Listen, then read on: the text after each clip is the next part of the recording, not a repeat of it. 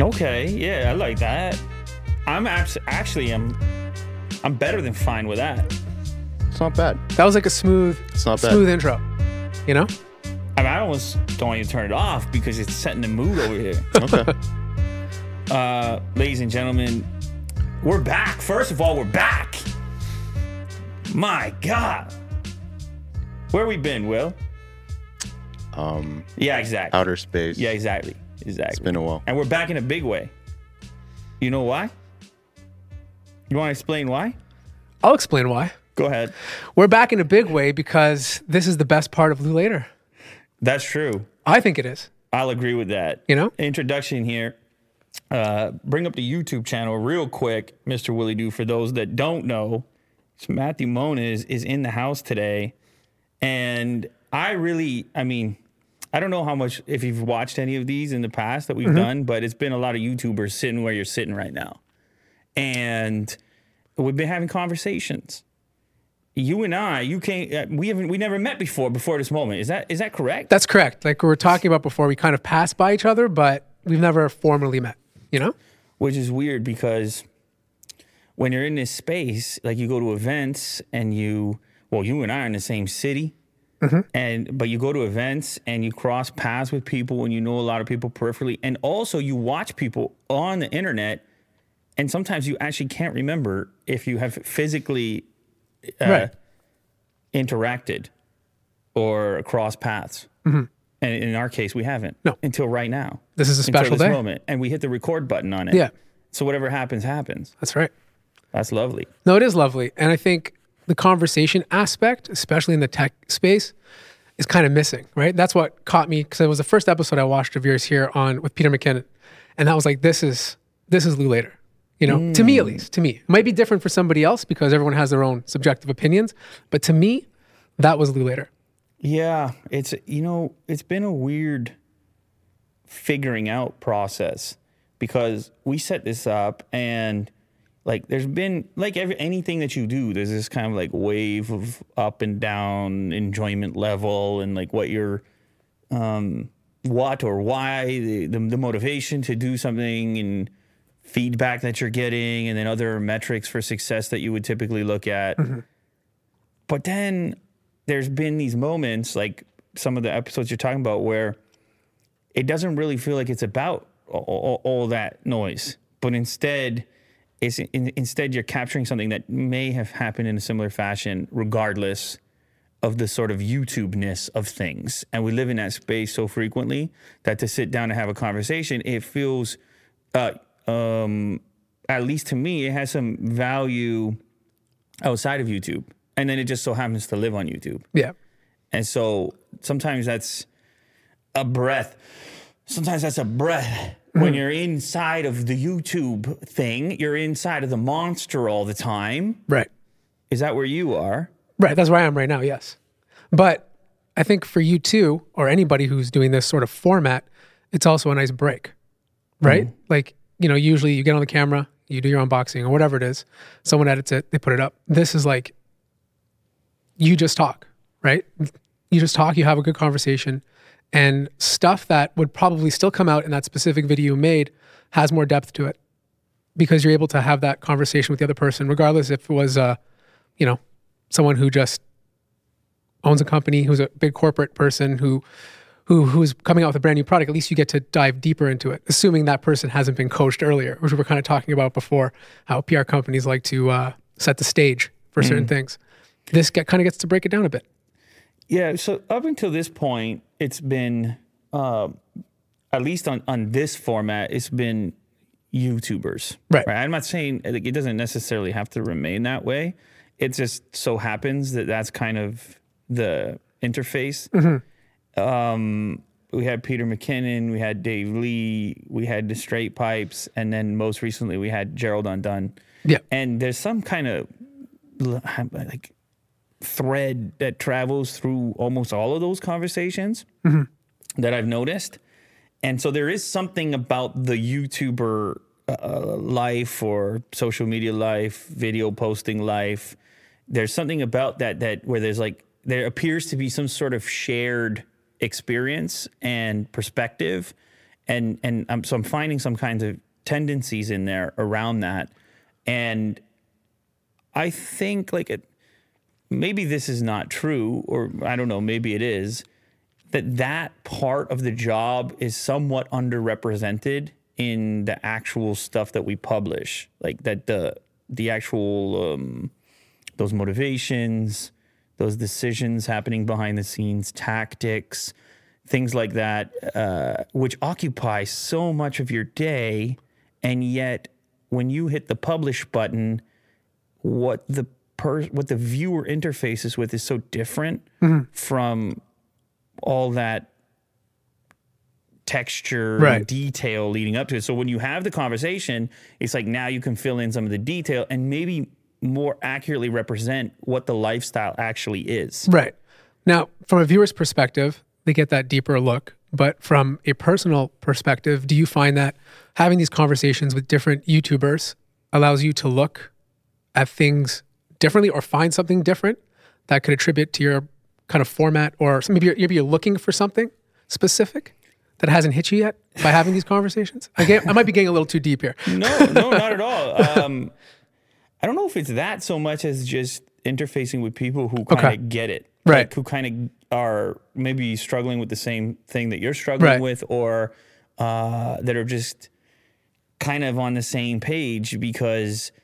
Uh, I don't know if you've had this experience or not, but when you're kind of when you're just living life, this profession is not the easiest thing to explain. No. and it's not one where you're finding all kinds of relationships or or shared experience when you're just out in the world interfacing with people. Uh, as far as job descriptions are concerned that that's going to change as time goes on. I mean this is becoming a more common thing to do be involved in Right. or at least understand to a certain extent but i can remember going back to the earliest events where you would uh, meet up with other other people in the space and you would immediately have a sense like you would dive into a conversation about some uh, some element of the job like almost as if you'd been waiting for somebody's ears who could actually feel what you were saying Right. And so I think that that would be more the extension here, where I don't really know what's going to come out, right? It ain't. It's not about. It's it's meant to be free flowing. It's meant to be uh, sort of an exploration. Like there's no real expectation, other than really inviting people who who may add something to that Right. you know so i guess i should ask you then uh, maybe describe your uh, experience on the internet or on youtube or like how did we get here what's going on Yeah, I mean, I wish I had like a, a crazy story where like I came from Russia with no money in pocket, and then you know my my wife was on her ninth kid, and I started a YouTube channel. But I think it's like more of a a general story. You know, I was working. Um, I love tech. Started talking about it, writing about it, and then one day I did a video. Fell in love with the whole idea of making videos, and then it kind of uh, expanded from there. Um, obviously, people like you were big inspirations because at the time when I started, you were you were one of the bigger creators on YouTube. Like this is, you watch that, you're never gonna watch another video of mine again. It's terrible, but um, you know, you take that inspiration and and you try to you know find your own path, right? Um, the whole idea for me was just being able to talk about the things that I'm truly into, and it happened to be through video as opposed to written word and and yeah like i feel like i'm more of a slow learner. Like it takes me time to understand and get involved. But um over the years i've learned a lot and i kind of see where things go now and how to you know kind of connect with what's going on with youtube. But i think that uh, you know as you as you say it's always ever changing right? Like what we do today is going to be different tomorrow. And the thing with youtube now is it's super professional. It's not like when it was 10 years ago where like people were just uploading from their smartphones right? Like day one you know if you don't have that piece of that, that proper story or or the production to go with it it has a less chance to survive. So i think my story has been just trying to stay ahead right? And and evolve evolve with what's coming at me in terms of like new content and and, and technology. Hmm. How would you describe your channel to people who don't know about it? Like what are they gonna what are they gonna get over here? By the way this is youtube.com slash matthew moniz. Is that one yeah do they have to type yeah the one in I had to put the one in couldn't get matthew mona some other person took it Is that right? Yeah. And they're using, they're actively using that URL? I mean, I don't know if they're actively using it. I haven't really explored it. I personally don't care, but Really? no, no.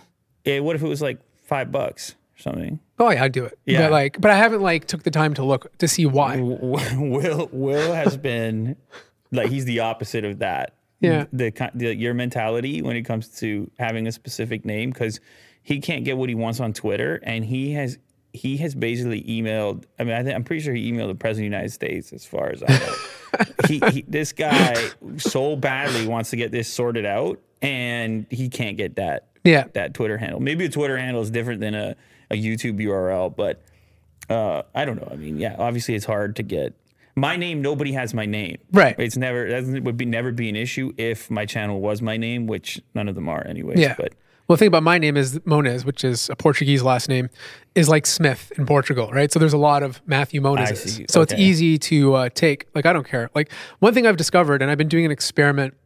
I have a second channel, which I'm not going to even tell you the name.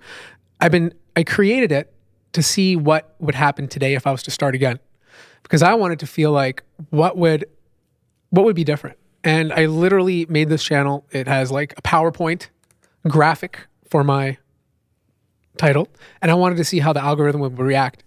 And because a lot of people, you know, they get frustrated when they first start YouTube thinking that they can't grow anymore, that the algorithm is not going to serve it, it's too saturated, it's too hard to do. But one thing I found though with this new channel is that as long as you kind of stick with the current trends and and you you stick with the current trends and you give the proper information, whatever you're talking about or story, whatever whatever type of content you're doing, and it, and it hits that trend algorithm, that the channel will take off. And I've only put out nine videos, and they all have views, good views for a new channel, respectively. And it was kind of interesting to see how I would perform today if I was to start again, like a fresh perspective, right? Instead of a fresh topic, a fresh perspective, doing the same stuff I'm sort of doing now. yeah, I think that there are probably some inputs there that are not the same as they would be had you actually been Right. starting. So you think because it's tied to my brand name, it No, might no, be no. I didn't even necessarily. Certainly, that's a, a possibility.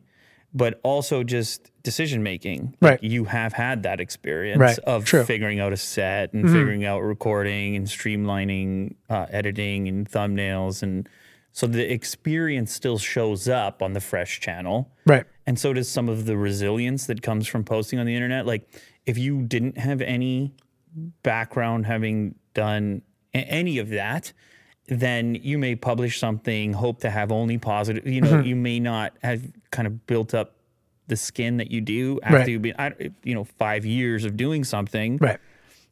But the URL thing, having an actual fresh channel, I do agree with that. I mean, we experienced some version of that here on Lew Later when we first launched it. You know, there's on this URL, there's videos with millions of views, and then eventually you run into the That's same true. challenges. Right. No, there's that's like- what I'm worried about. There's Yeah. like an early boost, Right. Which is, hey, what the what's going on here? And then of course, as seems to happen everywhere, it, it the it becomes more challenging as you level up. Right.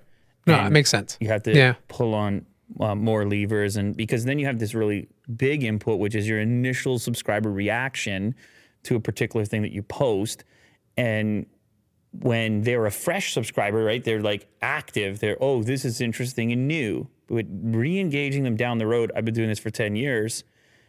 I have uh, obviously the Unbox Therapy channel. There's a lot of people there. Those people can work for you or against you For sure. if their initial response you probably experienced to a certain degree as well on your main channel if those people are not if you can't satisfy the reason they signed up in the first place and then that number grows or you try to diversify too much things like this then um, they can act as a really strong negative indicator for the distribution of that video broadly to the rest of the web to the rest of youtube Makes sense. Yeah. so it's uh I don't know. There is, there seems. Listen, if there was some sort of a hack, or Oh, for sure. Everybody be doing it. some some sort Yeah. of a, um, some sort of a game genie, Mm-hmm. uh, then Mr. Beast wouldn't be spending four million dollars a month. That's true. on videos. That's true. Money is the game genie, maybe in his case, but it even even there it isn't because he's got to pour the money in, but then he's got to execute, then he's got to fine tune, edit, all you know, all the number of inputs is just mind boggling. I can imagine. But like a channel like that where you're constantly trying to one up yourself, like what is the feasible long term relationship going to be like mentally and like how long can you do it for? You know, because like you have to constantly pour more money or make more crazy. Yeah, You and, know? and I'm sure that that argument gets uh, is probably the one that people bring up because it's unprecedented. Yeah. And so you would just say, well, that's there. There must be some limit somewhere. Mm. But in traditional media, they did the same thing. They just kept pouring money on it. Right. Right. Whether it was special effects or, um, I mean, look at what look at superhero movies. Right. The budgets are just billion dollars. Right.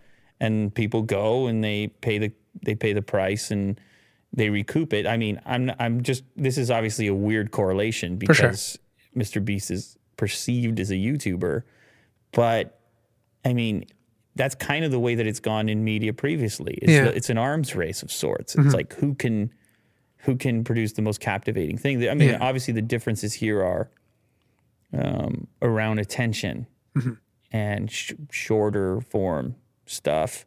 I saw I saw on your channel you started posting some short form content as well. What what have you discovered? I had one go, I mean, viral for a channel my size. Like I had one hit 2 million. Um, I find that the dumber it is, the better it does. Um, like, you know, it was about laptop stickers, you know, like why do they put them on? You know, what, what effect does it have on the price of the laptop? You know, stuff like that. And it did well. Um, and then I found that if I was to do something a little bit more normal, it was, it would still do okay, but then it wouldn't get the same sort of traction. Uh, I think it's still very random, kind of like how the algorithm works on TikTok sometimes. Like you can post TikToks all day and only get 50 views, but then there's that one that just gets 2 million, right? Um, and then eventually, like if it keeps being consistent, then TikTok's algorithm knows, okay, fine, this person is valuable. Let's, you know, maybe push their content a bit more. I think that's kind of what's happening with shorts. I still think we're in the really early stages. And, um, you know, YouTube is putting money towards creators, not yet, but potentially next year. I think they're going to be starting with $100 million towards creators who are, put, who are making shorts because they fear that TikTok, with its growing presence, is obviously a threat to them, as it should be. I mean, like, I mean, a lot of people use TikTok, right? It's crazy. Yeah, it's a it's a funny thing you said as far as the dumber it is, the better it does. Like another way of looking at that is the the more applicable or the the wider the funnel, like the Exactly. easier it is to understand. I mean, it's it makes sense Mm-hmm. that that would be um, that that would have the potential to reach more people, particularly in like an attention based thing where it's a split second that Yeah. they have to make a decision or whatever it is. Um, yeah, I don't know. I've had I, I don't use TikTok myself. Right. Right. I mean, I've experimented ever so slightly, but it's more actually the habit of viewing it, which just whatever doesn't interface with me. Like I must be 87 years old. or- like Yeah. I know it's a, it's a, it's a cliche thing to say, but uh, it's just the, the, like some sort of feeling that I have after having swiped, you know, a, a thousand times and not really retained a ton of anything. It, it's such a pause button for me, like su- Right. such an escape. I'm not. I guess maybe I'm. I, I'm not as interested in escape escapism as I once was. Like I just want to get away from from Right. something or other. My life has gotten really busy, and and I just am mostly engaging with it. So the idea of um like finding the time to or or I shouldn't say finding the time, but like substituting the time, deciding that now is the time for me to watch TikTok. It's, Right. I just it's just really hasn't Well, there, there's something up. you just said right there, uh, just before that, busy, and I think that's the problem. A lot of people are just not busy right now. You know, we're in a we're in a we're in a time period where um, a lot of people are at home. They're they're bored. They're looking for something to be part of. Uh, they, they they need to kill their time, and they're just not busy. And TikTok satisfies the mentality of instant gratification, right? Being able to go on it and quickly get what you want. And even if you don't remember what you're looking at, it, it's just like a game, right? You just keep going and going and going. Today's sponsor, Manscaped. Autumn is in the air, Will, and the pumpkins are in the patch. Did you know that? No idea. Yeah, Manscaped Wow. is here to make sure you don't carve your pants pumpkins when you're grooming. Oh, You have pump you have pumpkins in your pants too, Will. uh huh. Wow, look at that. grown. Look at the graphic on the website with That's the very cool. spinning skin safe technology. Uh, you guys know I use and love the Manscaped products with the ceramic blades and the wireless charging system for shaving your most sensitive regions, for maintaining. It's about maintenance. Your pumpkins. Yeah, you got to take care of those pumpkins. It's waterproof. Look at that. It's got an LED flash. I mean, look at all the tech inside of this thing. The Lawnmower 4.0.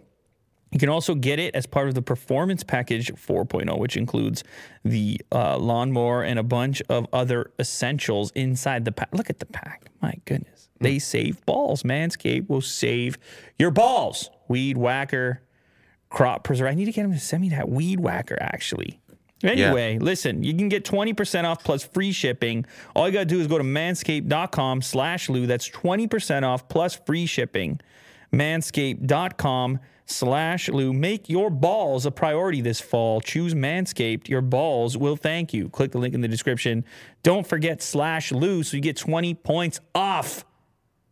You won't regret it. Do it. Like I'm, I personally know this because I got addicted to games when I was younger. I played a lot of World of Warcraft, and that game was super addictive. And TikTok kind of um, represents the like media form of that. You know, short bursts of laughing or interesting. Interesting. You can. It depends on the, the the subject, obviously, but or to the person. But these quick little hits to the brain, these quick dopamine hits to the brain of uh, a viewable experience. And I find people who are not as busy tend to fall into that a little bit easier than those who are not. So you say that you were addicted to World of Warcraft. Yes. How so? How, how do you know that? Because I just wanted to play it all the time, you know. Like I would. It, this was my. This was a long time ago. I must have been 2004, maybe even earlier than that. Uh, people would call me to go out, like, "Oh, I can't. Not feeling well today." You know. But meanwhile, I'm like, I'd be on the game playing. You know what I mean? Like that's when I knew I was addicted. It wasn't to the point where I wouldn't like, oh, leave me alone. I haven't eaten in five days, or, or or or to the point where I need like therapy. Well, maybe I did. Who knows? But it was to the point where I was giving up personal relationships rather than um, to, to play the game. You know, then rather than going out and and and and being with friends or What, what, do- what do you think the appeal was? getting the latest new piece of loot. You know, uh, there was still a multiplayer conversational aspect to it that I enjoy. Like when I play video games, I only play multiplayer because I like communicating with other people. So there was that. You know, you have these big guilds and raids, you do it together. Uh, there was a PvP aspect, which is player versus player. So you're like planning and talking and playing together. So there's this whole sort of um, group or community based part of it that I think I was attracted to, right? Even though I had like a lot of friends who went to the clubs every night, you know, I don't know if you remember Money Night Club, that's where I was. Like it was, a, it was a different time, right? And I still had those days. It's just there was this like one small period where I, I was like, wait, this is getting to me. I better stop, you know? Like I don't want to be that guy that looks back and says, hey, I played video games every day of my life and didn't do this, this, and this, you know? Mm-hmm. So there was a moment. There was a moment. It wasn't a long one, but it was enough to say that I was addicted, you know? So, uh, like, what would be what would a typical, let's say, peak Warcraft addiction? Right. What would be a typical amount of time spent in a, in a given day? it'd be the whole day. Like I would wake up, you know, go to the gym, eat breakfast, come home, and then play until like late at night, right? 12, 1, you know, little breaks here and there, but like that would be a typical day. Wow. Um, now, obviously, this wasn't every day, but it was during times that I would, when you choose a game over going out with friends, you know there's something wrong, right? Unless you hate your friends or don't like those people, right? Well, what I, the weird one, like the hard, this the the thing that I picked up on there is you kind of described f- friends in the game. well, there's that too, right? So which one are friends? Right. I'm talking about like okay, fine. I get what you're saying. There are friends online, but those are the relationships that don't last, right? Usually, I mean, some do. Like I, I talk to still a few of them here and there, but we're not friends. Like it's more acquaintances, right? Um, but Are they still in the game? I have no idea. No idea. Maybe. You don't ask. No, I don't want to know. I don't. I'm not addicted to the game anymore. Like I could play right now and I wouldn't. I wouldn't feel it. You know. Um, it just doesn't do it for me anymore. But at the time, it did. Right. Um. But yeah, it, it it was it was a dark moment. You know, you have those dark moments. That was a dark moment for me, for sure. It's the the interesting part there is that it's presented to you as a game. Like it's presented as fun. Right. It's presented in in in in a in a very lighthearted fashion. Yet, I mean, it appears to me that the most successful ones have to almost i- intentionally cause problems for you. Right. Well, that but that, but that's a lot of stuff now. Like even even if you look at the crypto space, it's the same sort of idea. A lot of these uh, tokenomics, as they call it, Look who's smirking over there. yeah, go on, keep going. Yeah. I apologize. No, he- I'm listening. yes. Yeah, I was listening. Even a lot of the tokenomics on there are are used are are from game theory. You know, Yeah, like I can name. I can name one crypto right now that's that just it takes the whole theory behind it and it's all about game theory. You know, it's that that constant idea of, of seeing a, a massive return or a return or seeing a future return, you know? And and the way they do it is a lot different than, you know, a typical stock that you invest in, right? There's the idea and hope that that stock will eventually make you money, but with crypto, everyone has this idea that if you invest in it, you're going to get rich the next day. And all of these, some of these tokens out there have their own sort of uh, game behind it, or not game behind it, but like some of that ideas behind it. Was was World of Warcraft the first game to really like lean into this? Oh, absolutely, Cause, absolutely. Cause it was because it was eh, like a whole nother universe, really. Like Absolutely. a whole all encompassing economy and Yeah. ecosystem. And of course, almost all the popular games now have some version of that. Right. Well, I mean, World of Warcraft was the first true successful multiplayer MMOR, MMORPG. That's what they call it, multiplayer online role playing game. And it, th- nothing like there was EverQuest and some other games before that, but they didn't have the the community that World of Warcraft created, and that's why it was so successful. Like my story is a minor one compared to some of the other addiction stories. I'm sure tons of people have heard before that have hit the internet. You know, people not eating for days, people dying from not eating, like craziness, right? And that's what we're getting today with all the games we're playing. You know, like uh, addiction, little things to keep you going. Um, even if just something simple like Call of Duty, you know, they want you to to buy their to keep playing so you can unlock a new weapon, so you can take advantage of that weapon because it might defeat someone faster, right? So it's just an ongoing uh, problem to keep people's attention. And that's how I feel about TikTok. You know, it's cool. I think it's a great product, but I don't think it's a healthy product.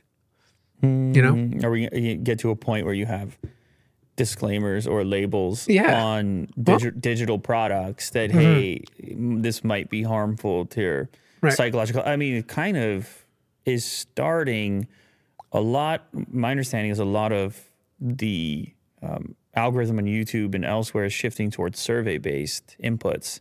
So I noticed that. if, if you've seen Yeah. one, apparently they are he- he- they they hold some heavy heavy weight as to uh, the success of a video, way way more than than many might assume. Really? That yeah, if uh, there, This Oh, one. there it is. Well, no, that's a Oh. simple simpler version of the one that is actually asking how a piece of content made you feel. And then there's like stars and stuff, right? Yeah. Yeah, yeah, I seen that. And when you think about that, you're like, damn, it's kind of right because if people have a problem and quit the thing completely, that's the worst case scenario. They they leave the casino and never come back. Yeah. You you actually want people to have a healthier relationship with the thing so that they can remain longer even in smaller doses. Right. And so you've seen some of the screen time stuff with uh, smartphones, um, software uh, uh, warnings, or or even letting you view how your time was spent, and to, who knows to what to what degree these things will be in front of you. But it's almost like people, the, the people behind the program in this case, understand that there is some sort of limitation or cutoff point at which the psychological load results in uh, severance, Right. and therefore that's a worse business to be in. I would assume For sure. Eventually, Yeah, but it's also scary for the company too because like they want your attention to be on their platform than let's say on YouTube's or someone else's, right? So they're going to do everything they can in their power to to put in these uh, sort of uh, I don't know little gears to keep you on their platform over someone else's, right? it's a business. It's a business, exactly. It's it right. absolutely is a business, and it's often. I mean, I feel this way in my own business. It's often this short versus long thing. Like, are Right. you are your decisions? Uh, are they the long term ones, or are they for the immediate gain? Or and often, in order to do one, you have to sacrifice the other. of course. And so, I think YouTube is in a well fairly healthy position. At least the economics of it seem Mm-hmm. that way compared to other platforms. And this is the problem with the view criteria. Right. That the view is the thing that you're looking for. Right. And of course, that's like, it's not equivalent, No. right? You can, your view counts on something you hated and counts on something you loved. Mm-hmm. It counts on something that made you feel better about yourself or inspired you. And it counts on something that made you feel terrible. Right. It, it counts. So it's, as a metric, it's kind of misleading. For sure. And I think that's why, you know, YouTube will focus on the watch time instead. You know, like how much did you watch that video? Sure, Right? but could you not perceivably watch something for a long time that you also weren't happy with? Absolutely. That's the point, right? They don't care, right? They just want you but to I- watch but it. that's my point about Right. the survey is Right. that they do care. Okay. Because that's Okay. a short Right. versus long exchange. Right. That if they say, okay, cool, we want max watch time, but the guy's life is completely getting wrecked because he's too addicted. And let's take the uh, World of Warcraft example. Right. Then he's gonna one day come on a show like this and talk about having quit completely. Right. Being like, yo, I, and I have friends like that. They just put social media down. They're just like, I took all the apps off my phone. Mm-hmm. Right. Because they couldn't manage it in a healthy fashion. So I'm sure these figures and statistics exist and they, they know exactly what that is. And they, so they start to lean into surveys, but they also might feel, they also might be better able to um, meet meet a healthier criteria for you as a viewer by getting real, real feedback. What's funny about it though is it's a really old fashioned concept. Let's just survey them. right. I know. We did. We Excuse did, me, sir. We did all Yeah. the amazing technological algorithmic work, and we're like, Yeah. yeah. yeah, that went one way. Let's just get surveys out. Here's an idea. And and honestly, I had planned this one TikTok torture video. It'll never happen, so it doesn't matter that I, I'm not spoiling anything. Okay. And so I hadn't spent a lot of time with TikTok, but then I was planning this video out, so I had it loaded on all these phones. That was Right. part of the concept. And immediately I realized that when you I, I had I had an app to auto scroll through Okay. TikTok, so you don't have to swipe. But I noticed what happens is if you're auto scrolling and stopping on nothing, especially faster than Mm-hmm. each TikTok itself, then it starts to survey you. Okay. Then Interesting. because it wants to get to the Yeah. bottom. And of course, my inspiration was Clockwork Orange, Right. Uh, for the idea of TikTok torture. This this this guy's being fed this constant stream. Hmm. In his in his case, in the film, it's like violence and Yeah. things like that.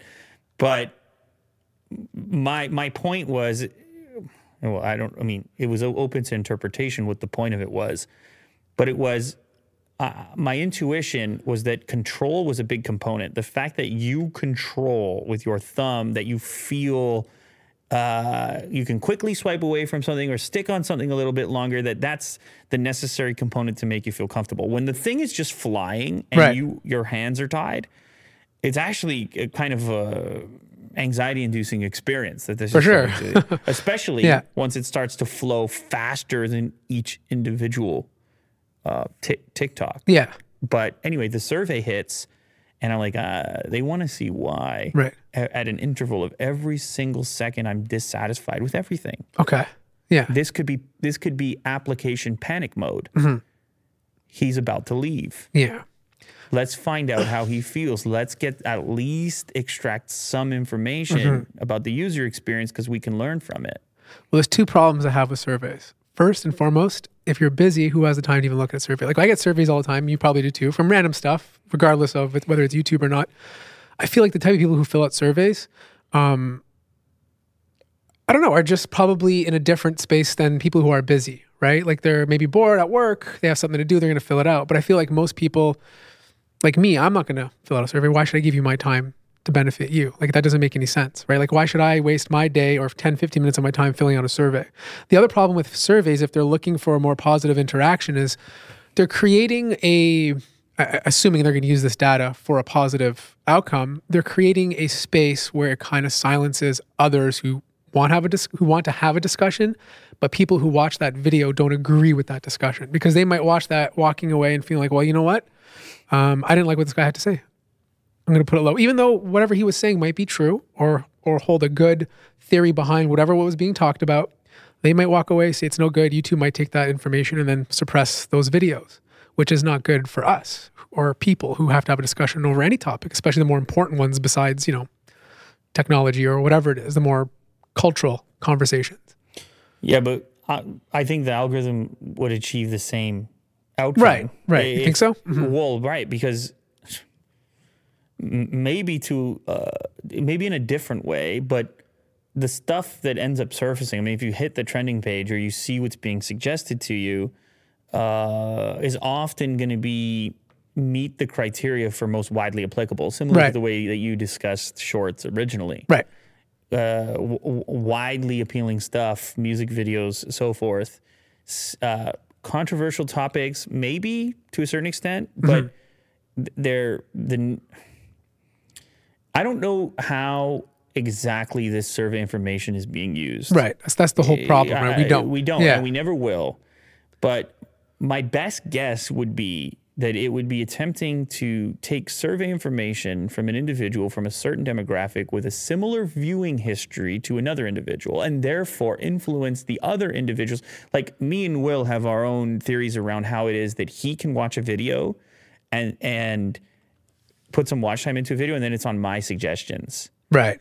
That's that's interesting. immediately Yeah. After. Like this happened before you arrived yeah. because our habits are so similar and you could be logged into either account and Do you think it has something to do with based on an IP since you guys are all routed through the same IP? sure could, Yeah. could, could be some element there uh, but then other guys get different suggestions Okay. might Yeah. but but the i guess the point that i'm trying to get at is even if you're not the type to fill out a survey there is somebody who is close enough to you That who will. takes the moment Yeah. has a, and lines up enough with a viewership history to then determine and of course when you scale it to then determine based on his information who you actually are Right. Right. that's the thing about big data you get enough data you don't have to guess That's true. so Yeah. i don't know i think we're going to see i think we're going to see a lot more of it and i think it's going to continue to play a pretty big role on youtube at least in the short term because uh, the watch time hack that was maybe well even before watch time hack i remember when my channel grew massively around the time that uh, casey was also growing Right. there was a da- daily active user hack it was just like you're uploading so much Yeah. that uh, there was a huge preference associated with that. I don't think there's any way around sentiment right now. People, eh, tangible value, and they say, okay, I like that. And I've been experiencing all kinds of things on the main channel that seem to be pointing that direction for me. And then I'm talking to people actually at YouTube who seem to be indicating the same thing to me. Okay. And I'm not uh, going on the record with any of that Right. but we are in some other type of phase right now where um, the whole process seems to be a little bit more sophisticated and actually surprisingly slightly less algorithmic. I guess it's still algorithmic, but requiring Less uploads. what do you mean by that? Well, I found like we were saying before, you had to upload. You were uploading every day or more consistently, and you said the algorithm was favoring you, right? At the time, like there was like a hack. You said, right? Like Yeah, when- I don't know if that's a, f- Right. a fair thing to call it. I think there was probably just a content drought. Right, but I've heard that before. Like, I don't think it was. I don't think it was only you were saying that. Like, there was people actually saying if you were to upload more, the algorithm favors it. And there was a whole big controversy about how it's bad for your mental health, and YouTube doesn't uh, do that. And then all of a sudden, things seem to change a bit because I know people who go away now and come back, and as long as the video they're putting out is relevant to the audience they currently have or ties into a specific trend that's happening at the moment, their video will still get pushed. Um, you know, the only time that I find that it's a downfall is you can be uploading every day, but if you start putting out videos that your audience are not interested in, then you need to like kind of kick that and start pushing more content that they are interested in to get back where you were before. That I find. Yeah, I, I it's hard for me to to think about it in absolute terms, Right. Because there's uh, obviously so many different approaches. There's so many different approaches. On, It's hard. on, Yeah. on YouTube and and uh, subject matter that's being covered. Like we we did clips, for example, on this Yeah. on on this show, and you would often have a clip outperform the whole episode, Right. and yet the clips channel was getting a dozen uploads from one show. Yeah. So there were 12 choices, but like one of the 12 outperformed the main video on the main channel, which had a larger number of uh, Watch time? viewers, Viewers. and, Okay. and, and way more watch time. Of course. Yeah. So you're seeing this saying, oh, damn, like there's, there's I think probably uh, watch percentage is playing a bigger role, Yeah. maybe than it was as for, uh, compared to overall watch time in the past. Right. Like the Gerald Undone episode that we did, Mm-hmm. uh, the watch time is like some astronomical amount. It only has fifty thousand views, but I was looking at the watch time; it has like forty minutes or something. I'm like, Right. imagine that the average for every person who clicked off of it after one minute. Yeah, Imagine the number that had to make it two hours. that's true. Yeah. So it's uh But do you, th- I, I mean, I think that almost also, like going yeah, backwards. it is. It is in a lot of ways. Cause I f- you feel like if people are taking the time to watch this much of your video and you want people to stay on your platform, shouldn't you push it to more people who might have similar interests that will possibly watch this video just as long so they can get, they can get served more ads? You know what I mean? You think that would be like the, the winning route, but it seems like it's now a combination of a lot of things. A lot of things. a lot of things and there's no i can't pin like i used to be able to pinpoint something you know um you know like obviously a lot of people feel putting your face in the thumbnail makes a big difference which is probably true right um because you know psychologically you're more likely to click on a face than you are an object but i think it i think it depends on the person's audience like if your audience is consistently you know watching 60% of your video and they see that person's name pop up they're still going to click on it regardless of whether your face is on it or not you know maybe it helps out in the beginning like it's it's so i think it just depends on the period you're in when you're first starting youtube or how far you are into youtube Yeah, I, I I've uh I've noticed the depreciation of the CTR metric Mm-hmm. in the in the last little while. right You can have a very high CTR and lack impressions because of dissatisfaction, whatever those inputs happen to be. right The ones that we see, the ones that we don't. Could be retention, people left the video quickly, could be some other input. My my gut is that it's bad surveys, or at least some portion of it is bad surveys. I mean, think about it if it were like a restaurant right and how important of a role reviews play in the selection of which restaurant you're going to go to. Like, how many people just pop open, whether it's Google or Yelp or whatever, and they look at the previous experiences that people had at a restaurant before deciding if they're going to go themselves. right i mean it make it would make sense It's critical. yeah of course So the people are reviewing every video they watch, or at least enough people are reviewing every the video they reviewers are being reviewed Exactly. Yeah. Makes sense. I mean like youtube wants to make sure that these you know the ads are being pushed on the channels that people appreciate and or gravitate towards the most and they want them to be the quality channels. They're no longer this just video platform where people just upload anything they want and one does well and one does the other. They have advertisers right? They want these advertisers to be satisfied on the channels that are going to produce this best sort of watch time and average duration. I think there's like you said there's just so many different variables now Kind of that freaky. it is freaky Kind of freaky. Like the level of precision Yep. and and the idea that because we already do the dance. right We do the dance. Just gotta do it faster. Wind it, wind it up, and we already do the dance. But you imagine when the, when the granular data rolls, and all of a sudden the s- the the specificity is that a word yep it's a word of the dance you're doing that you are constantly micro tuning the way in which you interact in order to meet the criteria of the customer yep uh, it's like let's go back to the restaurant analogy. so like maybe you had an impression of what a good slice of pizza was. And you believed it to be true and it was just your own preference. But then customers started to come and say, I've had a better slice of pizza. It no longer matters what you perceive as being the right slice of pizza. I mean, in the restaurant case, you could deal with having fewer customers, I suppose. right But ultimately, if you want to play in this game, you better figure out and make whatever pizza they ask you for. Mm-hmm.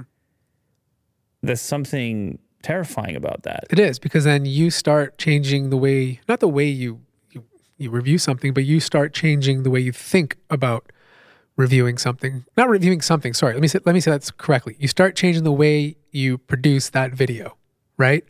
Like maybe I need to incorporate this so I satisf- satisfy that micro a variable that YouTube is looking for. Maybe I need to make sure that the thumbnail has this so I satisfy that variable. All of a sudden, you are not so different from everybody else in a lot of ways, except for your personality. Like, Well, then the question, the the ultimate question is, what is good pizza? exactly. Yeah. What is good pizza? I don't know. Yeah.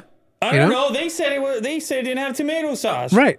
So my whole life, I thought tomato sauce was good, but now I'm getting all these inputs telling me tomato sauce is not good. Right. And now I'm questioning whether tomato sauce should have ever been there to begin with. Maybe it's pineapple on pizza.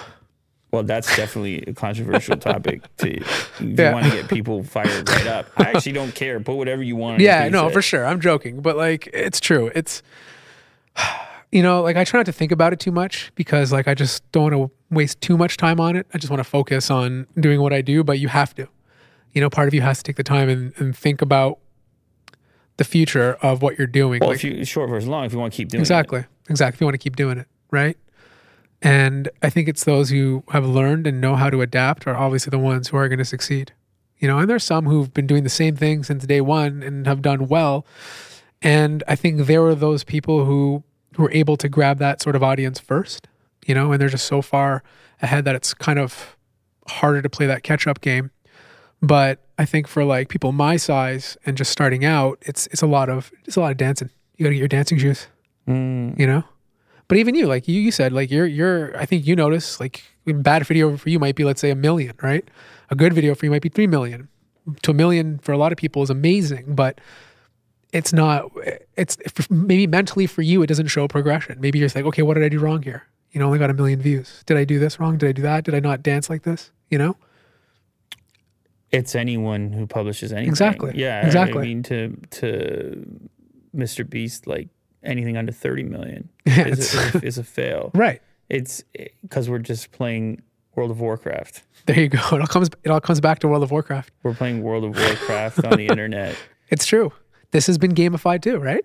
Yeah, of course. Yeah, I mean, like I, else. actually, funny enough, I think it's probably one of the major reasons people get attracted to For it. For sure. The game with Absolutely. the publish button. You know. That's our swipe. That's our TikTok. Exactly. Imagine, We're think about early Lew when he first started making videos. When you first saw one of your videos take off, how did that make you feel mentally? You know, probably made you feel like you were excited. You know, like you're probably happy. You probably felt like on top of the world. Today, it may not feel the same because you've grown to know how this works. But that first little hit, you know, that must have felt amazing. What what what uh, what motivates you? I think what motivates me is knowing that I have a community that likes to kind of talk and and I, I, I think for me personally, I'm very community focused. You know, a lot of people they just throw their videos on and they walk away, right? I have a Discord server. You know, I, we we've I've gotten together with some of them. I've I've uh, we play games together. I think for me, it's that community aspect that we were originally talking about in World of Warcraft. You know, having that community that shares some of the same sort of interests that I do. So that's what keeps me going. And as long as I have that community and I see progression, regardless of how fast or slow it is, as long as I can make it work, that's what keeps me going. As soon as I find that the community no longer wants to participate and, and be part of this uh, journey, then that will probably turn me off. Which is kind of gamified too, in some ways, if you think about it. Is there any project that you is is is kind of like on your list of things that you want to do that you haven't done yet? I do have some ideas, um, which I'll probably be introducing early next year that I plan to do. Um, I'm not ready to talk about it yet, but um, it's something I've been wanting to do for a very long time because I feel like in the space it's not being it's not being done, right? I mean, you know, some people do it, but it's not at the level that I want to do it at.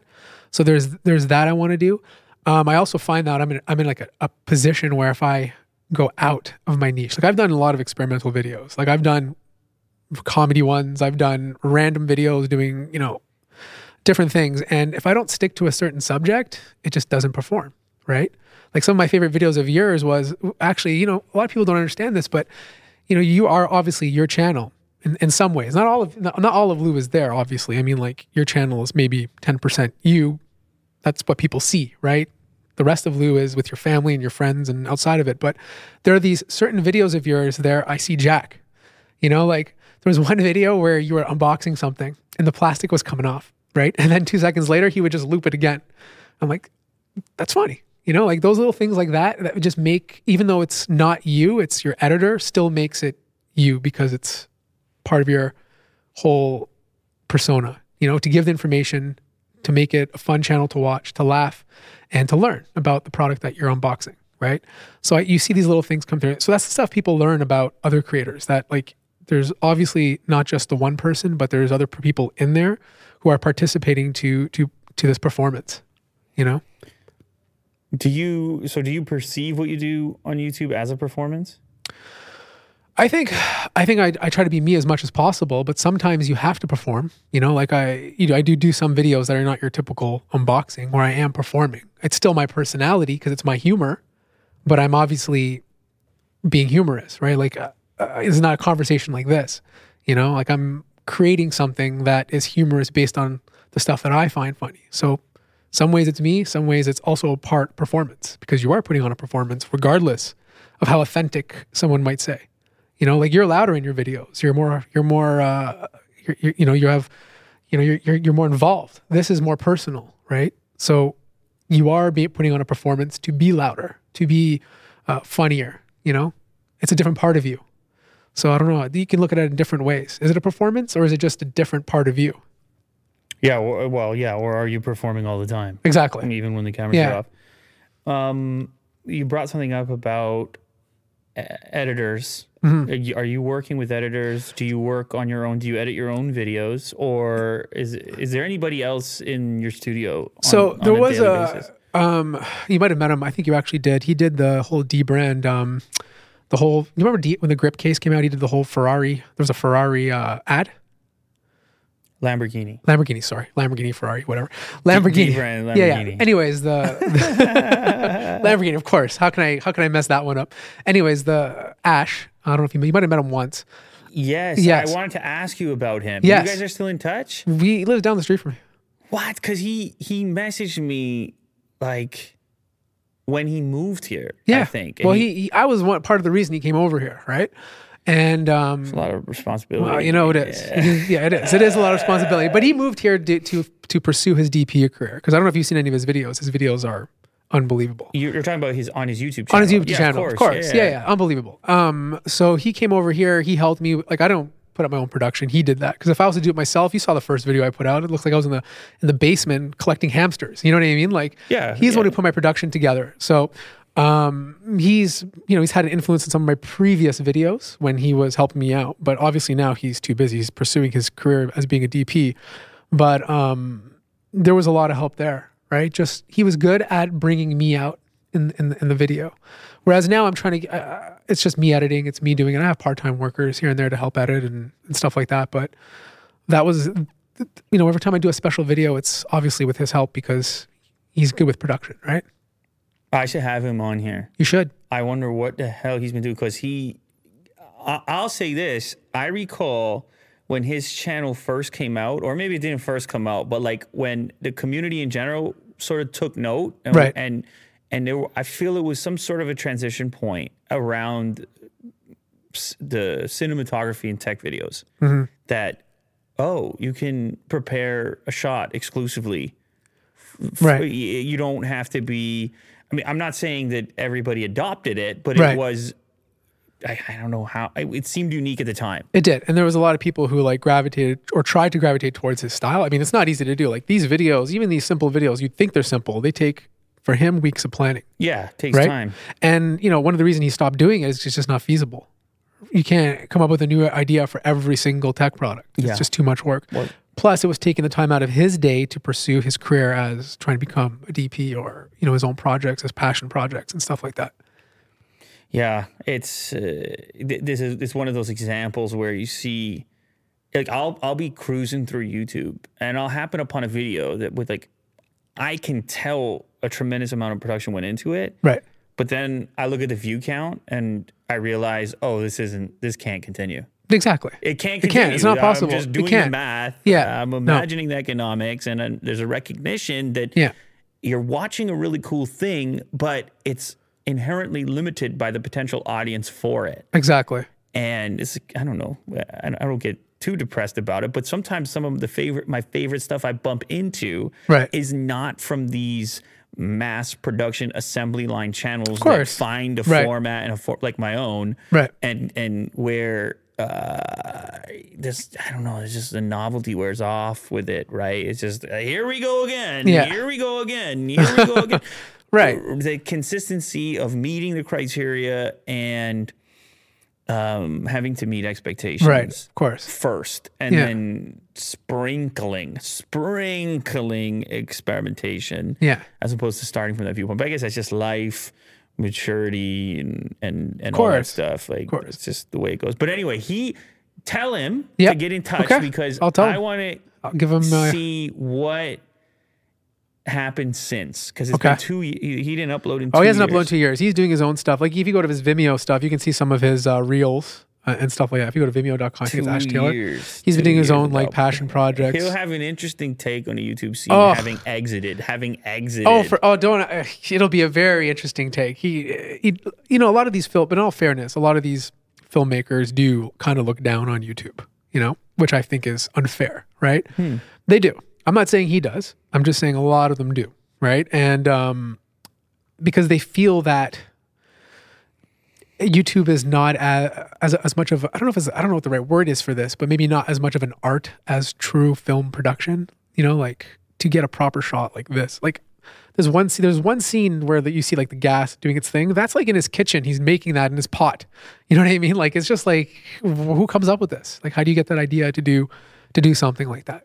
Right? I actually think that this is somewhat changing recently, where Yeah. you are bumping into stuff on YouTube that really has that attention to detail. Oh, for sure. Is doing things where you're questioning, oh, how did how did they get that shot, or how did they put that together?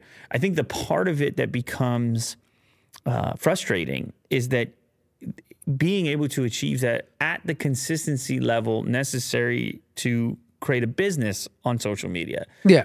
right? It's that's the part of it that where the math doesn't work. Yeah. Uh, well, that's why you got to go pay money to see a movie Of course. because they got to figure out uh, some other form of monetization Yeah. to support uh, that amount of time. Right. Right. If you were to go, imagine you were to take one year off of YouTube. You just, I'm going to take one year to make one video Okay. and it's going to be an hour long, like a movie, let's say. You're going to post it. It's going to get roughly the same number of views. Right, for no- sure. There's no extra.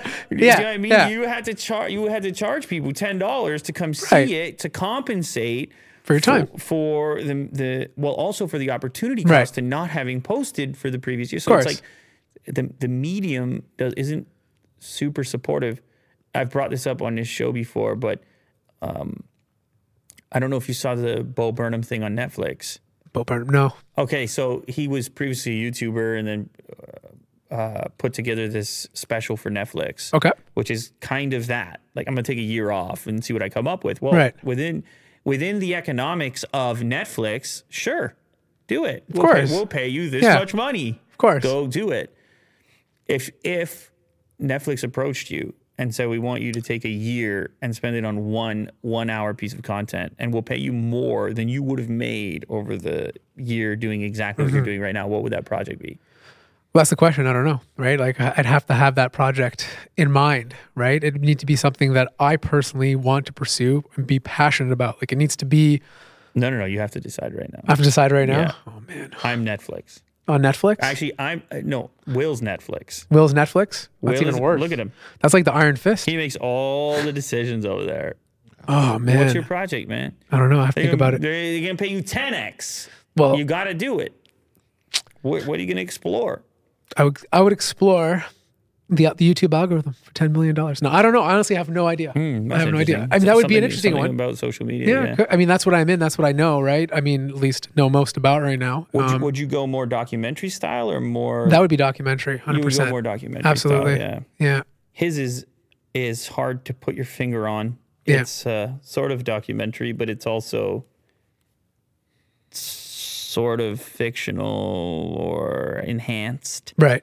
It's uh, kind of a. I'm gonna watch this. It's kind of a commentary Yeah. on this life, good? especially yours. Yeah. especially yours. Right. Because you're doing the YouTuber thing mostly alone, which is how most people do Right, it. Right. Of course. Yeah. And that's a really strange psychological experience. And I know from my own experience, Of course. in the early days, you're staring at your own face. Oh, and, dude, and you're, and you're listening to your own voice. I hate my voice now.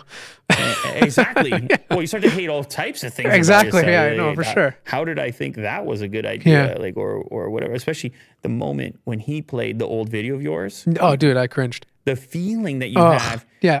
Uh, it's it's it's worse than anything he could show you of somebody else's. It's true. You hate yourself more Right. than you could possibly hate anyone else. Yeah. Because of the amount of exposure, number of times that you've done it. So it's uh, I'm always impressed by those that are um, capable of maintaining that. Because for me, I would say it was a huge um, enhancement to the day to day experience to have other people around Right. just just just to have uh, little conversations For sure. little interactions uh, a different take every so often or um, even to hear yourself think out an idea in the form of conversation Yeah, no, for sure. That's, I mean, usually I have, like I said, I, you know, I do most of it myself, but I agree. Like having that person there in the office to bounce ideas off. Um, you know, maybe you think something's hilarious, but you know, maybe it's not the right move. You know what I mean? Just to have that conversation, I think is is so important. Plus, it's just like a a mental healthness thing too. You know, like to be by yourself all day, you know, and not be able to have a conversation with somebody. yeah you try to think about historical occupations that would have you alone so much Right. Yeah. it wouldn't i don't know i'm trying to i I feel like a lot of people even outside of social media or the youtube space with everybody working from home now a lot of people work alone now Of course. maybe more than ever before i don't know And, you, and, I, and that's probably some of the reason why there's more stuff going on, a lot more controversy, let's say, in the world because of that. I think you know, just people are, are more alone than they used to be. You know, what, what type of stuff do you like to watch on youtube if you do have a moment if you do have a moment of time funny enough, I actually like I do tune into Joe London every once in a while. Um, he's he's a really good creator. he's Um, the youtuber's youtuber Exactly. Yeah, yeah. No, he's he's good. It's crazy that he's also Canadian. Um, who else do I like to watch? I don't watch a lot of tech channels anymore unless it's something very specific that you know I want to know about and I don't have access to. You know, so I'll jump into like a Linus video or something. But actually, YouTube, I don't I don't really watch too many other creators. You know, I'm mostly on like if I'm watching something, it'll be on you know Netflix or Apple TV or whatever it is. You know, Disney, whatever it is. Um, but yeah, there's uh, you know I used to watch Casey Neistat. I watched like the videos that's from you that stick out to me are your special ones. You know, like there was one where you were like around the circle table and it was like different aspects of you talking to yourself. I don't know if you remember it. yeah yeah yeah, yeah That was that was a good one. You know, like Yeah. those are the ones I, I like to watch of yours the most, just because I'm in the same space. So like I know what it feels like to unbox that product already. You know what I mean? So um, it's harder for me to get excited to watch it, right? Um, but those ones where you take the time to like do something different, I think those ones are are your best. Obviously, as they're probably the most fun to you, or the one you did recently with the Fold and Willie. oh yeah Yeah, yeah, yeah, yeah, yeah. that was great. That was great. There's a lot of hidden stuff under it that I think you know people need to realize. I wasn't uh, searching for compliments by the way No, no, I, I mean, I, absolutely not. But I mean, I'm not trying to big you up or anything. but No, I, I, mean, meant, I meant more in general. I think uh, actually it's a common thing that you're describing because you spend so much time on YouTube, you actually watch less of it. That's that's a really weird. yeah. And if you talk to most creators, I feel like they do the same thing. You know, I mean, what do you watch when you're on YouTube? Well, well, the odd thing about that though is that that would be where you were doing all of your research, Right. right? Because it's where you're publishing. It's kind of strange that Yeah. you're not. It's almost like watching it has to be. You have to prioritize watching it every so often. Yeah. That's the way I watch YouTube. Right. It would be here in the studio, and I'd be like, I'd be like, man, I haven't watched YouTube in so long. Yeah, I of course. There's moments like that. I should but watch yeah. YouTube for half an hour and see what's going on. But I would do so more generally, trying to examine, usually just examine the medium. I would just Right. check the trending page. Of course. I'd go to my home feed, see what's being suggested to me. I would do what Will's doing right now. I'd be like, hmm, why are you doing this to me? Yeah. What do you want from me? Like there, like that, like that video right there Yeah. with the no in the. Th- I watched that. Okay. You see, so that Yeah. that worked. I was like, Okay. okay. here we have a statement in the and and what the reason I'm interested in is not the subject matter, but instead the finesse. Yeah, Um. I want to examine the finesse. Yeah. Can you fix climate change? Is the title of the video. But that no to me is, is like makes me want to watch it. Just the two letters no. Yeah. I don't know why. That's It stands out. It no, stands but, out. But look at the Yeah. star. Look Yeah. at the star. Yeah, exactly. It's no with a star, which Yeah. is actually what the video's about. It's no, you can't, but find out Yeah. why. Why that's the case. Mm-hmm. That's what the star stands for. But also the contrast or the the opposite aspect where you've uh, you've had to engage another area of your mind w- once you've uh, seen the question and answer take place. We've already spent more time Yeah. it's it's already standing out as opposed to the singular focus sort Yeah. of shouting at you. This you've now engaged the thinking part of your head. Did you watch it and did you get a survey and were you satisfied? I did not get a survey. I, part of me Yeah. thinks that when you have YouTube Premium, you get fewer surveys. Maybe. they don't want to burden Yeah. you with it. I don't. I don't recall. Uh, and often, if I see the survey, the quick survey. So you said, "Who has time to fill out a survey?" Yeah. I think what they're gonna do Yeah. at some point is make it so easy Yeah. that you're not even going to really care about doing Right. it. It would be programmed in so well. Or imagine this: it, they'll just do do the survey or watch an ad, and everyone will do the survey. Of course. just like they do on mobile. That's right. Yeah. But I mean, in all fairness, when I say surveys, I mean the longer ones. I mean, when they pop these what's up on the screen, they're literally just star yes or no, right? It, they Yeah. make it so They make it so easy simple. that Yeah. most people will will participate, Yeah. and they of course pitch it in such a fashion that Right. Um, YouTube's going to work better for you if you do Yeah. it. That you're going to Yeah. see more suggestions that are actually relevant to you. Yeah. Here we go. Here, let's see. It's interesting though. The this is not the right one. It's interesting the things that they went with, as far as these are when you're doing ads. Right. As far as the way that it made you feel. Right. So you would have the option between satisfying or satisfied, and you would have the option uh, the option for entertained. You would have the option for funny. You would have the option for scared. It would be really emotional stuff, uh, and then there would be a star rating to go with that. So it's very tied into the the human emotional side of things. I think there is one for informative. Okay. A- anyway, I'm sure they have a thousand versions of this thing. So there is some uh, benefit to being informative or to uh, instructive. People feeling that they've gotten a piece of useful information is Right. another angle you can take, but it's another way to look at your content too. And I often look at my content and go, it's not doing any of these things. Right. There is not one of these things I would click, and Okay. therefore it sucks. Okay. Right. I'll, I'll give uh, around, around these parameters a Okay. lot of it, and that's one of the problems with. It's one of the benefits and one of the problems with creating content focused around like an item or an object. Right. The sentiment is pre-existing. The usefulness depends on the individual's intent. Of course. Are they interested in the thing to begin with? If not, it's not useful to them. Right. So go ahead and cover a product that fewer people care about, and watch and get yourself destroyed by the survey, at Yeah. least percentage based wise. Good luck with the niche item. Of course. It's not going to do well. Yeah. Man, I had a time on my channel where I could just pick an item off the shelf. Yeah. And it was people were curious, I suppose, to be introduced to a new item. Now the, Right. the fatigue level. Well, that's the thing. I think that was, I don't think that's an algorithm thing. I think that's just people are, I think people are just generally less interested in the tech we're reviewing today than we were when smartphones were truly first exciting when they came out. There's that, and Yeah. then there's also supply and demand. Right.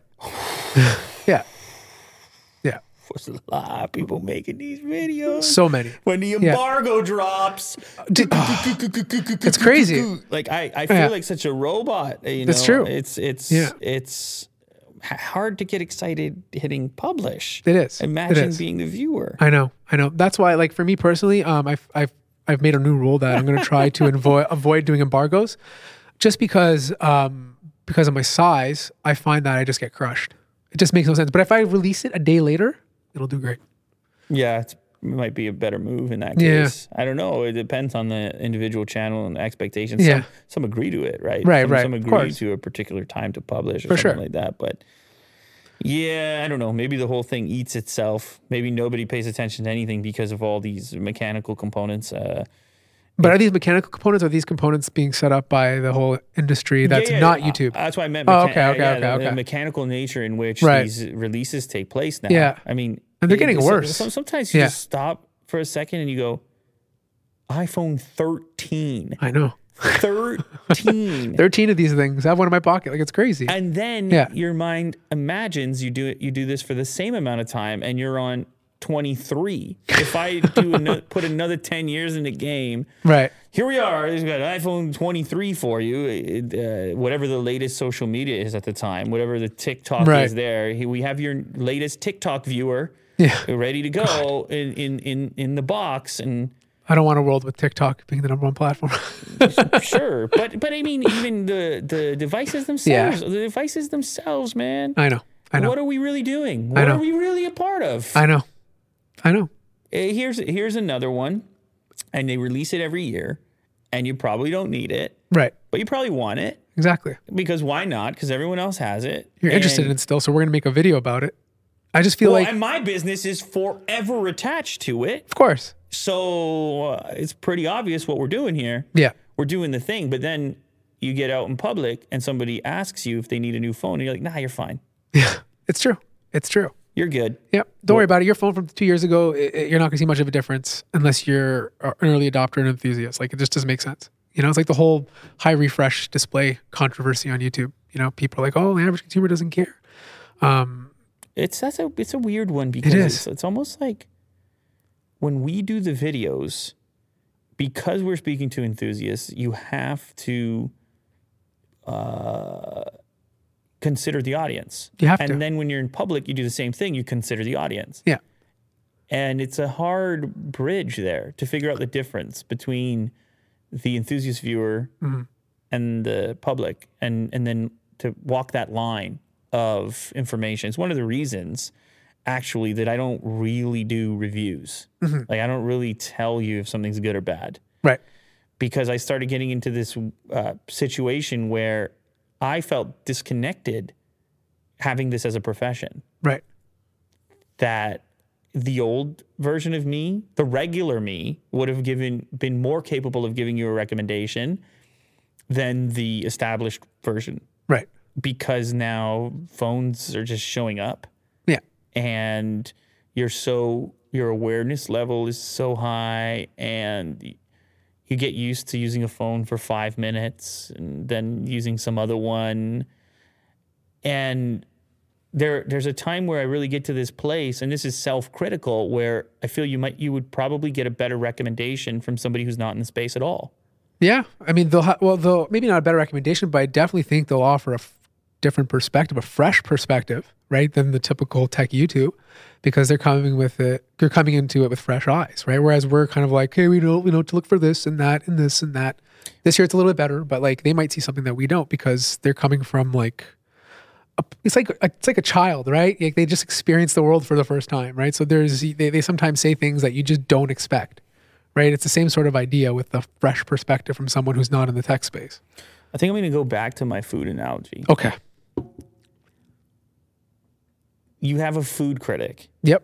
goes to fancy restaurants, Michelin star, whatever, and then writes a report on it, a review, and you read it as an average person who probably typically doesn't dine at a place with $200 steak. It has limited usefulness to you. It's nice to know it's at the peak, it's at the far end of the spectrum. It's like when I have a luxury car in here or something Right. But the usefulness has actually shrunk because of the exclusiveness.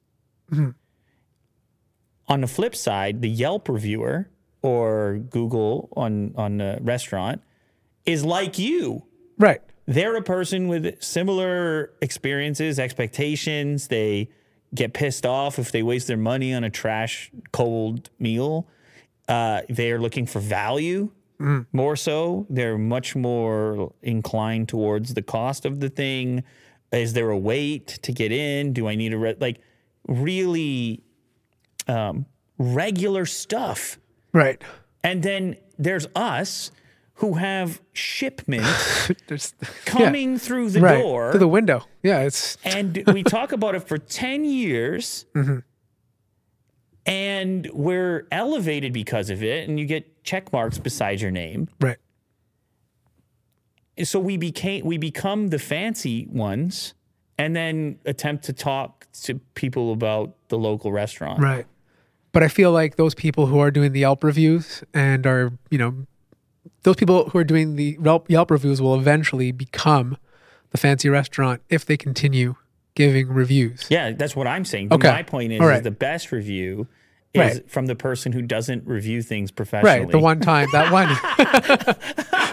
Do you see what I'm saying here? no, I do. I do. I do. It's, It's so Yeah. It's so weird how that works. E- e- even to the extent in my personal life where I've had this experience, because I play hockey, right, with some Yeah, guys I've. I've Yeah. known forever, and uh, I would make videos on something, and they would watch the video, and they'll be like, "Hey, man, is it really good though? It's true. It's true. what is that moment?" Yeah. that moment is like I know you're doing a whole thing over there. I know you got a whole show, and Right. I know that this brands have things coming through the door and everything, the rest of it. Uh, but like, I want the real information. Yeah. Do I buy it or not, Lew? Please give Yeah. me the real information, and that's how you know something's broken. Right. People who trust you in real life Right. are saying, "Can I have some real life?" Yeah. because social media has grown to to an extent where for the average person looking at someone who does it professionally feels so disconnected from their movement through life Yeah. i don't know I, it's just something I, I'm, I'm, I'm thinking about I, I, i'm not But it's full, i'm not fully uh, fleshed out on it Right. here but it's it's it's I, I started to feel guilty about like of course i have tremendous history of telling people not to buy things of course. Especially when the market was looking for reasons not to buy things. Right. If you look at the success of the don't buy stuff, it's not me creating it, No. it's people wanting it. Right. They are so being told so many directions that they need the thing. Right. They can take a they they oh, someone's telling me I don't need it. Yeah. But I also feel like the don't buy stuff is is very it's it's kind of feeds into tribalism because you have uh, a group of people who prefer one style of product and the other people who don't and then they want to watch those don't buy videos so that they can feel like they made the right choice of the opposite product they purchased. So there's those two aspects And of it as well. Also, so they don't need to feel excluded for Right. not having the money for Right. a one thousand dollar phone every year. Exactly. That's I true. mean, yeah. that's a sure. pretty nasty feeling. it is a nasty feeling. when Yeah. when when 27 tech channels come out Right. with this uh what do I have right now? I got 18 different iPhones over there. Every Okay. single variation and Yeah. color. They look like candy sitting on a table. Of course. And they're being flashed and brandished around and you feel resentful. I don't blame you. Of course. How can you not? And so what? Do you deserve less representation than those that are all gung ho like cheerleaders? Right. I don't know. Mm-hmm. I mean, I just stopped doing it altogether because I realized that the entire there's guilt associated with the entire conversation, either feeding into the fact that the person needs a brand new thing every five seconds, or feeding into the alternative, which is that they should be mad at the people who feel Right. that they do. It, and and so then it was just okay. I'm presenting the thing. Here is the item. Here's what it looks like. Here's the experience of getting it. Here's what the specs look like. And Right. and I don't know you well enough, and you don't know me well enough for us to go down the path of me determining whether this is the Right. right, thing for you. And the only way to do that is with those personal conversations you have with people in real life. Unfortunately. A two-way interface. Yeah, exactly. But I'm going to play devil's advocate for a second. I mean, Please, please, please do. I mean, okay, so you say that the only way to, I mean, you know, people feel resentful because you're you're flashing the latest and greatest, and you're saying it has this spec and it's better than that spec. But you could also say that if you didn't have access to this stuff, how are you or anyone else supposed to make a an accurate uh, description or review of the latest proj- product if they don't have experience with all the other ones? Like, how are how how is the average user supposed to know that the jump from the iPhone 11, based on his personal experience, because he might not have it, to the 13 or whatever the phone is, is worth upgrading unless you had access to all these devices or all these pieces of products. I mean, to, to me, that's uh, go back to the food analogy. Right. It's just at a certain point, people have had the general public has had a wide enough variety of experiences to give some pretty typical feedback. Like, here's what I mean to Yeah. say. Here's what I mean to say. The difference between the iPhone 13 Right, and the iPhone 11. right. Now, how many people do you know that, or let's go to iPhone 10. Let's go all the way back to iPhone 10. So, how many generations is that? 10, 11, Three four. 12, 13, whatever, Yeah. pro variants Yeah. and so forth. there's a lot of people that somewhere in their social graph has a person with experience somewhere along that chain and Right. can actually probably put together a conversation of individuals who have some variety or variance of that as well. Mm-hmm. I think the difference between devices is less significant than the like right now there's such parity across smartphones. Absolutely. It's so Yeah. hard to buy a bad Yeah, I know. smartphone It's- yeah. that actually the the bigger discrepancy is how much money somebody wants to spend. Right. That's the range when I'm in a social group. Somebody be, I want a phone for 200 bucks. Someone else is going to spend two grand on this one. Yeah. That is way more important in a person's decision than whether they get a Samsung or an iPhone. Mm-hmm. In my opinion, I Oh, just, for sure. It's always about the budget, right? It's always about the budget. and that's yeah. that's the hardest part to grapple with, Right. Because the prestigious stuff or the expensive stuff, or particularly the Apple stuff, Yeah. is always going to draw the bigger crowd. Right. Of course. Better to look at, of course. try go try talking about some budget thing and Yeah. actually helping people. No. and watch it crash because it's not aspirational. Right. It's, yeah. there so again uh, i i think when we started there was that you could Right. actually bump into a trash product and then That's you, could, thing, you could be really useful and tell people to avoid it Yeah. and now i mean the you mentioned tribalism like you go and do some don't buy thing even if you believed it to be true you uh, are playing into something that is such a uh, slim gradient it's just course. not that big of a difference No. to to the extent that you um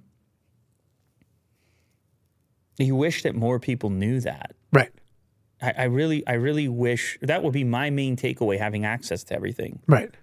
I've had access to everything and let me tell you this would be my me talking to the public. I've had access to everything and let me tell you you really can't go wrong and you really don't need to be watching these videos. Right. yeah, uh, you do not need to be watching my videos. If you get something else out of it or whatever, or it helps you pass the time or it makes you feel calm or whatever, then sure. But when it comes to me telling you what you need, you probably already know before you got there. right. It's true. And that, which is why you're so prepared to defend that position. Of course. And it's not the videos or the people that helped you get there. It's pr- probably more towards personal experiences. I mean, if you if you jump on an Apple website and pre-order the iPhone 13 Pro at a thousand bucks, it's not your first iPhone. No. No. You're an enthusiast. You're an enthusiast. But you've had so many iPhones Right. that your experience is just it's going to be the same. But like, yeah, no, I, I, I agree. It's but, better. It's better actually Right. because you exclusively use that phone Right. for exactly. the whole year. Well, that's one reason why I don't I don't carry an Android phone as my main device anymore. And this sounds really stupid, but this is my personal reason. I love Android. I used to only use Android devices, but I know I can only use one iPhone a year. I know I, I know it's like a small thing, but there's only one iPhone that comes out every single year. So the thing is, when you have access to all the latest, like you're using the Z Fold three, right? yeah. Okay. So what were you using before that? Uh, iPhone 12. Wait. iPhone 12 Pro? Will, help me out here. You see the problem? Okay. The problem is you were using so many different phones that you're having a tough time remembering. Ab- Absolutely. For me, if I stick to one device, then I don't have that issue. So, like, yes, technically, I'm still in the whole, uh, you know, I'm in the space where I get these devices thrown at too. But I know that I'm not taking my main SIM out of my main device until a new iPhone comes out. Wouldn't you be worried that your exposure to the alternative product, like kind of like you referenced earlier, Yeah. that you might that that you might have some weakness there if you're not? Well, uh, I still review the phones, right? Because I have another SIM where I can just like put my iPhone down and use the phone, but I always go back. And the reason why is is because when I found when I was reviewing Android phones, there was literally a new one coming out every single week, and I had Yeah. something that was a tiny bit better, but really it didn't make a difference to me, you know. And I was constantly setting up the phone, and I know. when you set up the phone, it takes your time, and then you got to use it, and then you got to do it again, and then again, and then you just start losing your mind. So I was like, I had enough. So I just stick to one phone, and then I review the other phone and You put it aside. How crazy that is. It though? is. These are first world problems. No, no, no. But it's crazy. In the, it's crazy Yeah. in the sense that, I for for the record, I don't think you're alone. I've had a Yeah. lot of people sit on that couch from this space, sure. and they do exactly the same thing. Yeah. thing. But yet, the way it's presented on a channel is with some level of equivalency. Yeah. That you're treating everything fairly. Right. That you're Absolutely. that you're looking at everything equivalently. That you that you would um, that everything's an option. You don't you don't come into a video, and neither do I, and at the very beginning of it say, "My SIM card's not going in here. I'll never use this. I don't want to set this thing up." Imagine that video. Of course, of course. people won't take you seriously, but but there's also a lot of people who who specifically say they only use one style of phone, but yet use another phone in the background. I don't care. I'll say it straight up. Like I use an iPhone and I review Android phones, and it is what it is. If you don't like it, then don't watch my videos, right? Yeah. But you know, I just think you, just have to find some sort of system for yourself so you don't mentally go crazy. I've also stopped reviewing significantly less Android phones. I can't review every single phone that comes out of China. There's just too many, mm-hmm. right? It's just crazy. I try to stick to the ones that I find interesting. You know, the ones that like the Z Fold, the Z Flip, like those are interesting to me, right? Whether I'd use it or not, I want to review it. Those are interesting. But like, you know, this phone from this company who just came out of this, you know, shop over here and there, it's like, is there something interesting about it that it's going to make me want to review it? You mm-hmm. know? And I think every every reviewer gets to that point too, who has to make these sort of decisions on whether they're going to do the same thing. Hmm. And it also comes down to the, what we're talking about before. Is the audience going to watch a phone that is the same as the other phone, but is the same price and looks the same too? Right? Is it going to give you the views? And is it going to, is there an interest for it? So it's like a circle. Oh yeah. I Yeah. mean, we're constantly we're constantly doing that math Yeah. and like and nowhere in there is there is does the conversation take place that happens in the parking lot after hockey Right. where they look at you and say hey man can, I, I know you do this for a living can i get some advice Yeah. which is i think the feeling or at least maybe once upon a time was the closer to the youtube formula Right. it was pretty simple Yeah. it was trying to em- was- emulate That was true authenticity. the YouTube. It was a l that it was way closer to that conversation. Now we're we're calculating so much, and we've got so much baggage, and so many experiences that it becomes really well. I would say mechanically impossible to achieve the thing because of your own progression in the space and your new relationship with that reality, Right. Which is a whole different world. Of course. And so if you were to say, like, I get, I'll get comments, uh, it- what happened to, to this channel? Why is he not excited? Why is there not like this, this type of thing with no, uh, analysis from the viewer, whoever it is who leaves that comment. By the way, I'm, I totally understand. Of course. I'm not, it's not a criticism against the comment. The comment is fair. But the part I'm getting at is in nowhere along the line does the individual who writes that do the math as far as the amount of exposure. That's Right. my, you know, hundred and thousand, how many videos I published? 1,500. That, it, that it's, it's, it's, it's, it's, the behind the scenes exposure to the thing that of course excitement level is going to change Right.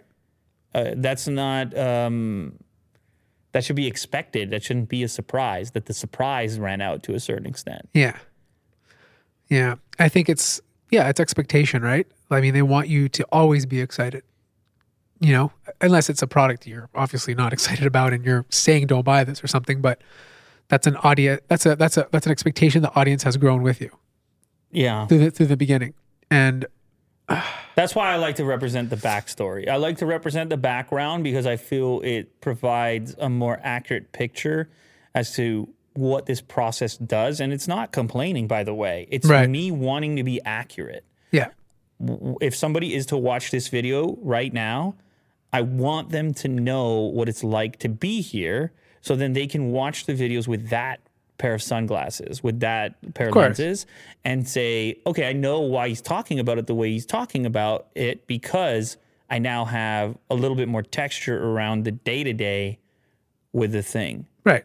And that just makes me feel more comfortable. It makes me feel more mm, responsible. Yeah. But I think it's all yeah, and that's why this style of format is so important, I think. You know? Like to be able to do this. Otherwise, that part of it wouldn't be out It there. wouldn't exist. It wouldn't exist. And it, it would exist in the background maybe, you know? Maybe not maybe not me and you, but maybe with another creator that you know personally. But there wouldn't be all of these conversations built up as a backlog for these users to go through and experience through because it just wouldn't exist. You hmm. know? And I think that's I think I think people want to see the backstory or at least some of them, or most. Actually, I think a lot of them want to see the backstory just as much as the, you know, full production. Here's my unboxing video, Lew. You know, or Matt, or whoever it is. Right? They they want to see that because you may not have like a community you chat with or whatever, but it still builds a community around you. You know, and it makes it even though they don't know me or you, there's still more of a personal connection there that would never have existed if this didn't this style didn't happen. Do you know what I mean? For sure. Yeah. Yeah. I, I uh, part part of me is already doing the next Yeah. math, knowing that most people won't see it. Right. The thing that we're talking about right now. Right. Well, maybe. But maybe. I feel better with it out there Than not. Anyway. Yeah. No, I agree. I agree. And like I said, it it it it, it breaks things up. You know, it gives you a chance to do something you you ne- not necessarily normally do, and at least you feel good about it. I don't know if you do, but maybe you feel good about this style of conversation. You know. Oh, it just feels more honest. Exactly. It Yeah, feels more what- honest. That's all I would say. I mean, I'm, I'm not. It's not about. Uh, there's a uh, maybe like a a feeling that dishonesty is in the form of saying something that's untrue. Where I, I look at production methods as being potentially dishonest. Right. Like our entire segment depends on things looking good. That we're not going to make something look unintentionally ugly. What if it's got a bunch of fingerprints on it, Right. or or like why is it? What is this aesthetic around the thing? Why are we trying to make it look so nice? Right.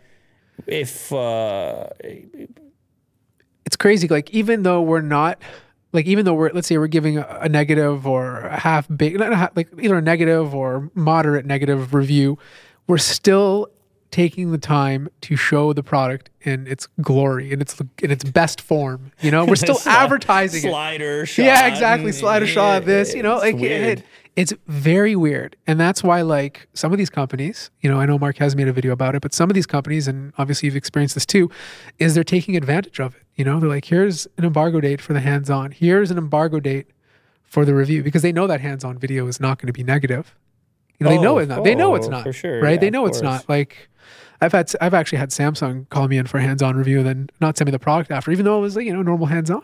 You know, I bought the product myself and reviewed it, but like, these are the things that companies are are getting aware of and they're they're taking advantage of. You know, and even though and we do it because it's content for us, it's going Yeah. to get us views, and it's just again, it's it's a never-ending battle between us and Yeah, and ultimately, at the end of the day, yeah, the entire ecosystem, our existence depends on the release of these things. right, Depends on the sale. sure. Depends on the sale of these things. No matter what you say, if this marketplace isn't profitable, if the whole thing isn't working, neither are we. right. So we're selling regardless. Oh, for sure. There's no way about it. Even if you're a brand new person, bought it yourself, you're still selling. Yeah. We're good. Good? Thanks, man. No problem. that was quick. How long did that go for? I'm I supposed to take it off?